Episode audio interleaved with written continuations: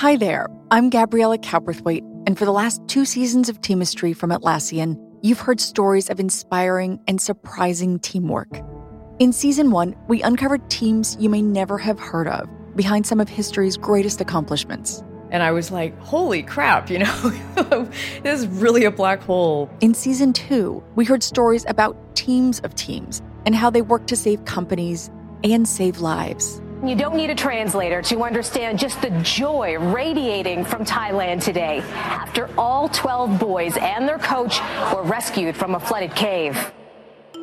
In season three, as the entire world grapples with unprecedented change, we have stories for you about teams that have shaken up industries, challenged convention, upended legacies, where a single team can change an entire organization and even a whole industry with new ideas and new ways of working. If we don't take risks, we lose the muscle and we can easily fall back or fall into living off of what typically makes us successful. If we don't feel a level of discomfort and we don't have teams that are not just capable, but really good at driving disruptive innovation, even when it's super complex and goes against all of the conventions of the company, then I think we do ourselves a disservice.